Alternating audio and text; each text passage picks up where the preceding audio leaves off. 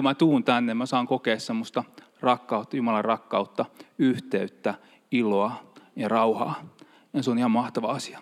Ei ole mikään ihme, että täällä kirkonpenkit täyttyy, koska ihmiset haluaa kokea ja aistia semmoista. Mutta siitä saa olla myös kiitollinen, koska tässä ajassa ei ole mikään itsestäänselvyys, että penkit täyttyvät. Kiitos siitä, että saan olla täällä.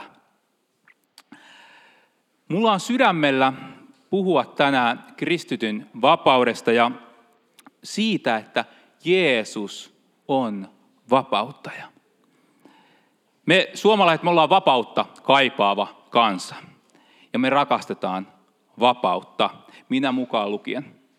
Ja tämmöisessä vanhassa englanninkielisessä sanakirjassa luki suomalaisista, että suomalaiset ovat karkean yksilöllinen kansa.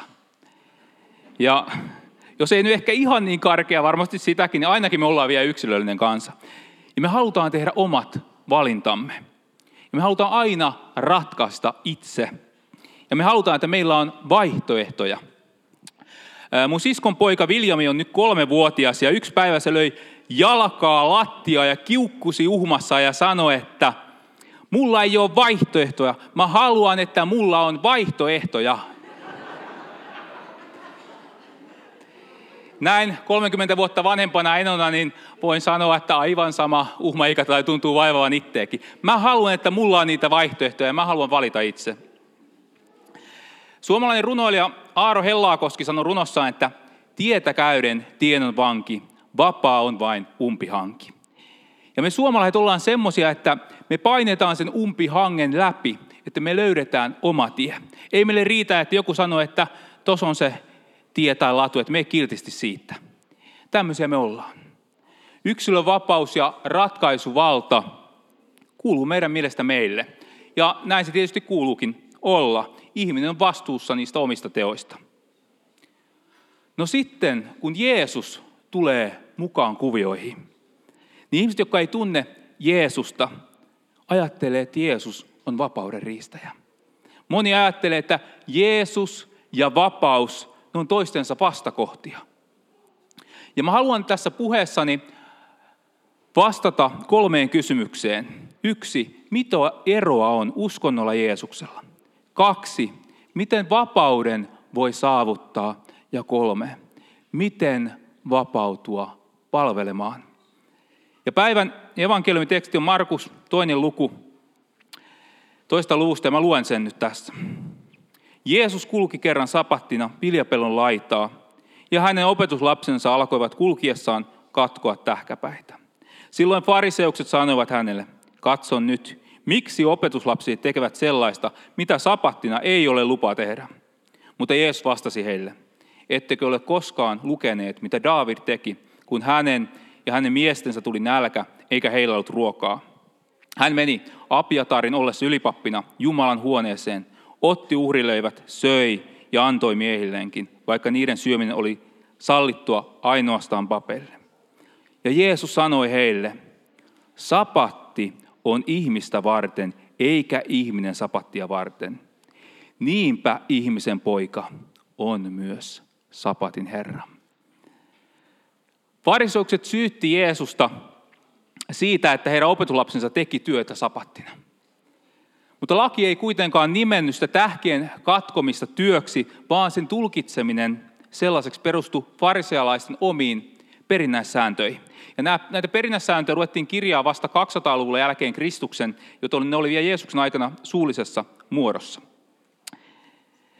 Perinnäissääntöjen ja omien tekojen kautta eläminen oli ajanut ihmiset semmoisen elämän oravan pyörään, jossa ihminen ei kyennyt hallitsemaan sitä ja jossa Jumalalle ei annettu tilaa hallita. Kaikki keskittyy lain ja sen tulkinnan mekaaniseen noudattamiseen. Ja monet tulkinnat oli tehnyt tästä sapatista kaikkea muuta kuin lepopäivän. Fariseukset kysyy ihmeessään, miksi Jeesuksen opetuslapset tekee semmoista, mitä sapattina ei ole lupa tehdä. Jeesus ei lähde halkomaan hiuksia, vaan hän menee taas kerran paljon syvemmälle. Ja hän vaan sanoo, laki on annettu ihmistä varten, eikä ihminen lakia. ketkä on meidän aikamme fariseuksia. Meissä jokaisessa asuu pieni fariseus. Ja se tuppaa nostaa sieltä aina välillä päätään. Farisealainen mekaaninen uskonnon harjoittaminen ja lainalle joutuminen, se uuvuttaa kuitenkin ihmisen. On tärkeää, että meillä on vahvat kristilliset juuret. Meillä on Jumalan sana. Meillä on kristillinen traditio, jotka pitää meitä pystyssä, kun tulee. Mutta on tärkeää myös ymmärtää, että joskus me lisätään sellaista turhaa kuormaa meidän harteille kannettavaksi. Semmoista, mikä ei nouse Jumalan sanasta. Eikä palvele Jumalaa, vaan sitoo meitä. Usko ei ole mikään oppirakennelma. Eikä kaava. Meidän on tärkeää ymmärtää se, että uskonto ja usko on kaksi aivan eri asiaa. Mutta ikävä kyllä meidän ihmisten käsissä joskus kristin usko turmeltuu kristin uskonnoksi. Semmoiseksi systeemiksi, joka on samalla tasolla kuin muut systeemit ja ideologiat. Mutta tämmöistä systeemiä meille ei ole tiputettu taivaasta. Ei Jumala koskaan meillä antanut uskontoa. Yksi, mitä eroa on uskonnolla Jeesuksella? Mistä johtuu se, että ihmiset pelkää, että Jeesus vie heiltä vapauden? Moni sekoittaa sanan uskonto ja usko. Uskonto on ihmisen yritys miellyttää Jumalaa.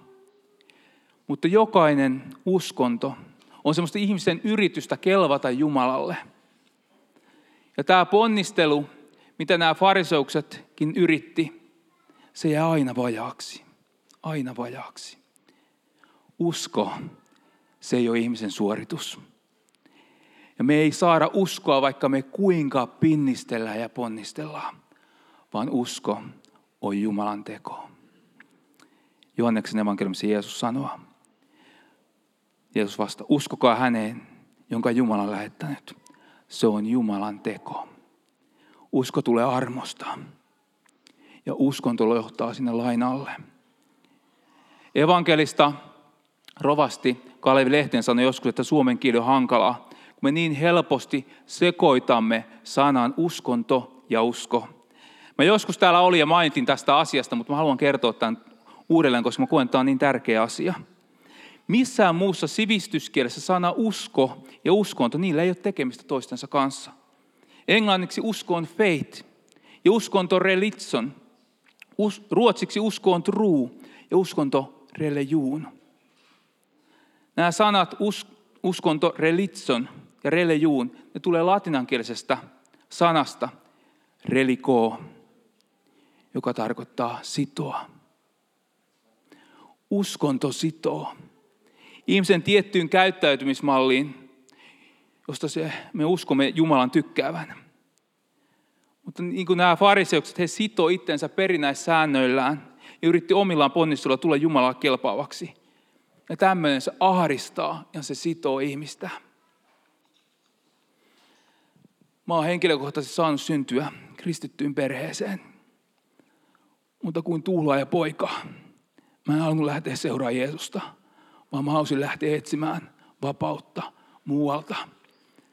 Ja kymmenen vuotta mä etsin sitä kaikesta muualta. Ja mä voin sanoa, ei löytynyt. Sydän jäi tyhjäksi. Ja mä tiesin, että mä en ole, enkä ole mikään uskonnollinen. Ja mä ajattelin, että ei musta ole mihinkään kaavaan. En mä täytä jotain mittaa. Mutta silti mä halusin avata sydämeni Jeesukselle. Ja mä rukoilin, että anna rakas Jumala mun syntini anteeksi. Tuu Jeesus vapahtajana mun sydämeen. Ja tiedättekö mitä? Mä en kohdannut kylmää, tuomitsevaa Jumalaa, vaan rakkaan taivaan isän, joka kädet avoimena otti mut vastaan ja halasi mua. Mä sain syntini anteeksi. Mä sain kokea Jumalan rakkauden ja tästä mä haluan kertoa muillekin. Kiitos Jeesus kun kristillisyydestä puhutaan Uudessa testamentissa, niin yhtä ainutta kertaa sitä ei kutsuta uskonnoksi. Sana uskonto on mainittu yhden ainoan kerran Uudessa testamentista. Ja se on, kun Paavali puhuu ajasta ennen uskoon tuloa. Apostolien teot. Olin fariseus ja elin siis uskon tomme ankarimman suunnan mukaan. Tämä oli siis aikaa ennen kuin Paavali tuli uskoon. Mitä tapahtui? Paavali sai kohdata Jeesuksen, joka vapautti hänet. Sana Jeesus, Jesua, on uskonnon vastakohta. Se tulee hebreankielisestä verbistä jaa saa. Johdattaa avaraan paikkaan, vapauttaa. Uskonto sitoo, Jeesus vapauttaa. Jeesus on vapauttaja. Kaksi. Miten vapauden voi saavuttaa? Me kaikki me halutaan olla vapaita. Mutta itsessämme me ollaan tosi huonosti vapaita. Me luullaan kyllä monesti, että me ollaan päätösvaltaisia tekemään, päättämään suurista asiasta ja ollaan vapaita siitä. Mutta todellisuus näin ei ole. Ihminen on jossain asiassa todella suuri, jossain todella pieni. Melkein kaikilla meillä on taskussa tai mukana älypuhelin, jota painamalla sä painat napin, saat yhteyden toiselle puolelle maailmaa. Maltava teknologinen mullistus ja kehitys.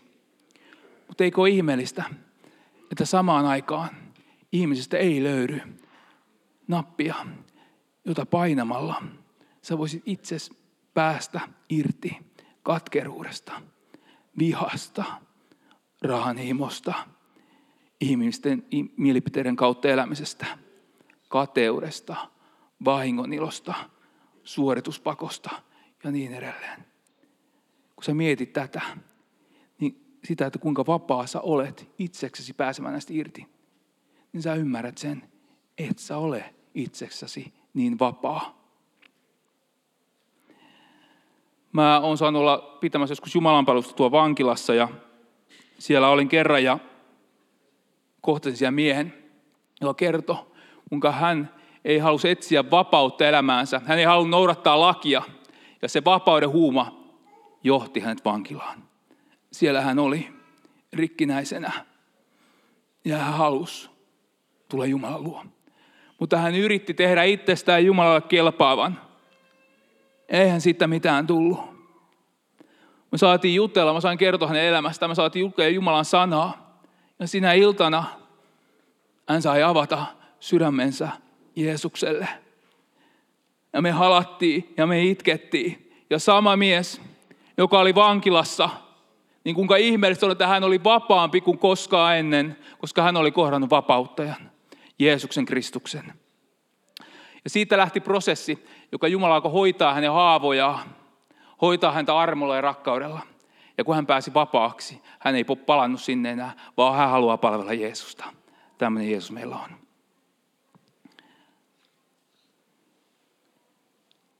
Todellisuudessa vapaus ja vastuu, ne kulkee käsi kädessä. Poliisin työssäni mä oon saanut nähdä paljon tämmöistä irrallista vapautta. Semmoista vapautta, jota voisi kutsua putoavan kiven vapaudeksi. Sulla voi olla vapaus, mutta suunta on vain alaspäin. Meidän vapautta rajoittaa yksinkertaisesti sellainen asia, että tämä maapallolla on muita ihmisiä kuin vain minä. Ensimmäinen ihmisen vapauden rajoitus oli se, kun Eeva luotiin.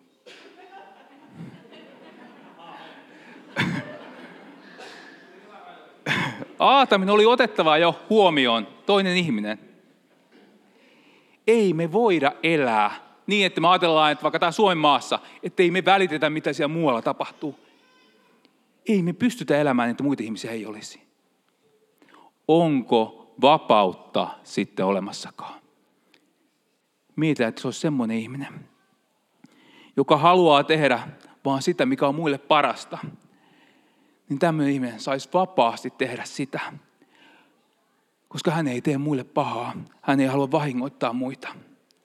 Roomalaiskirja sanoo, joka rakastaa toista, on täyttänyt lain vaatimukset. Rakkaus ei tee lähimmäiselle mitään pahaa. Näin rakkaus toteuttaa koko lain. Se ihminen, joka rakastaa, voi tehdä mitä tahtoo, ja hän on vapaa. Eli kysymys, miten olla vapaa, me voidaan kääntää se kysymykseksi. Miten voi rakastaa? Edesmennyt psykologi, teologian tohtori Erik Edvall sanoi, että varmin tapa pilata avioliitto on vaatia rakkautta. Vaatia rakkautta. Sillä aito rakkaus syntyy vapaudesta. Laki saa aikaan vihaa. Miten ihminen voi sitten rakastaa? Raamattu sanoo, Johanneksen kirje, me rakastamme, koska Jumala on ensin rakastanut meitä. Ainoa tapa rakastaa on antaa Jumalan rakastaa. Antaa Jumalan rakastaa. Ottaa vastaan hänen rakkauttaa Jeesuksessa Kristuksessa. Ja silloin saa tehdä mitä haluaa ja olla vapaa. Ja mä haluan sanoa, että todellista vapautta ei ole kuin Jeesuksessa Kristuksessa. Ja tämä rakkauden riski meidän pitää ottaa. Oli aikanaan tämmöinen hieno amerikkalaisrouva, joka kulki kadulla ja hän näki toisen naisen, joka oli polvillaan ja pesi leprasairaan miehen märkiviä ja haisevia paiseita. Tämä rouva otti nenästään kiinni, katsoi alaspäin ja sanoi, minä en tekisi tuota miljoonasta dollaristakaan. Tämä nainen hoiti tuota miestä, katsoi silmin tätä rouvaa ja sanoi, niin en minäkään, ja jatko työtään. Tämä nainen oli saanut kohdata vapahtajan, sen Jumalan rakkauden, ja hän sai säteillä sitä eteenpäin. Hengen hedelmä on rakkaus, eikä sitä vastaan ole laki. Jeesus sanoo, jos te pysytte uskollisena minun sanalleni, te olette todella opetuslapsiani. Te opitte tuntemaan totuuden, ja totuus on tekevä teistä vapaita. Jeesus on totuus. Kun Purha oli kuolemaisillaan, hän sanoi opetuslapsilleen, etsikää totuutta, minä en ole totuus. Purha jatkoi, minä en ole löytänyt edes totuutta, vaan erään mahdollisen tien totuuteen. Sitten tulee Jeesus, joka sanoo, minä olen totuus. Valtava ero. Jeesus on totuus ja hän on vapauttaja. Miljoonat ihmiset on saanut kokea tämän vapauden Jeesuksessa Kristuksessa. Mä olen yksi heistä. Sä olet varmasti yksi heistä. Mutta täällä voi olla ihmisiä, jotka ei ole saanut sitä. Ja mä sanon sulle koko sydämelläni, avaa sun sydämesi vapauttajalle, Jeesukselle. Päivän evankeliumissa fariseukset kyseenalaisti Jeesuksen opetulasten toiminnan, koska se ei ole noudattanut heidän perinnäissääntöjä. Ja meissä kaikissa on tätä samaa henkeä. Meissä jokaisessa asuu pieni fariseus ja se tuppaa nostaa siellä päätä aina välillä. Ja mä toivon, että Jumala saisi vapauttaa meitä, että meillä olisi jatkuvan vallankumouksen ihanne. Niin että me nähtäisin, että Jumalan seurakunnan pitää aina uudistua. Että meillä olisi sellainen tuore maailmanvallotuksen näky, joka ei vaan periytyisi aiemmalta sukupolvelta, vaan olisi jokaisen sukupolven löydettävissä. Jumalalla ei ole lapsen lapsia, Jumalalla on lapsia. Ja tämmöistä vapautta ja uskon tuoreutta Jumalan seurakunta Suomessa kaipaa. Tai edes ikävä kyllä, ei se varmaan edes tietoisesti kaipaa, mutta kipeästi tarvitsee. Meillä oli aikanaan tämmöinen, tämmöinen vanki, minkä oli saanut tulla uskoa. Hän koko elämä muuttui. Hän oli täynnä Jumalan rakkautta, intoa ja paloa. Ja hän halusi tämmöisessä kokouksessa sitten todistaa. Ja, ja hänellä vähän kaavat hukassa. Hän aloitti sen, kun piti toivottaa Jumalan rauhaa ja armoa. Hän aloitti sen sanomalla aamen. Ja Sitten kun piti toivotella aamenta loppuun, hän toivotteli Jumalan rauhaa. Mutta se Jumalan rakkaus sai välittyä hänestä. Mä itse opiskelen papiksi. Mulla on paksu pää ja mulla on paljon opiskeltavaa. Mulla on kaavat vielä, messukaavat vielä hukassa. Mutta mä uskon, että vähemmän vaarallista on se, että me ei osata vielä kaikkia kaavoja, kuin se, että me osataan kaikki kaavat, mutta meidän sydän ei enää pala Kristukselle. Jumalan rakkaus ei saa enää siellä säteillä. Mitä mä haluan sanoa tällä on se, ei olla väsyneitä, puoli kuppia riittää kristittyjä, vaan annetaan Jumalan täyttää meidän maljan, niin että se on ylitse vuotavainen. Uskalla Jumalan antaa vapauttaa sua turhista taakoista. Jeesus on vapauttaja. Miten vapautua palvelemaan? Kolmas kysymys.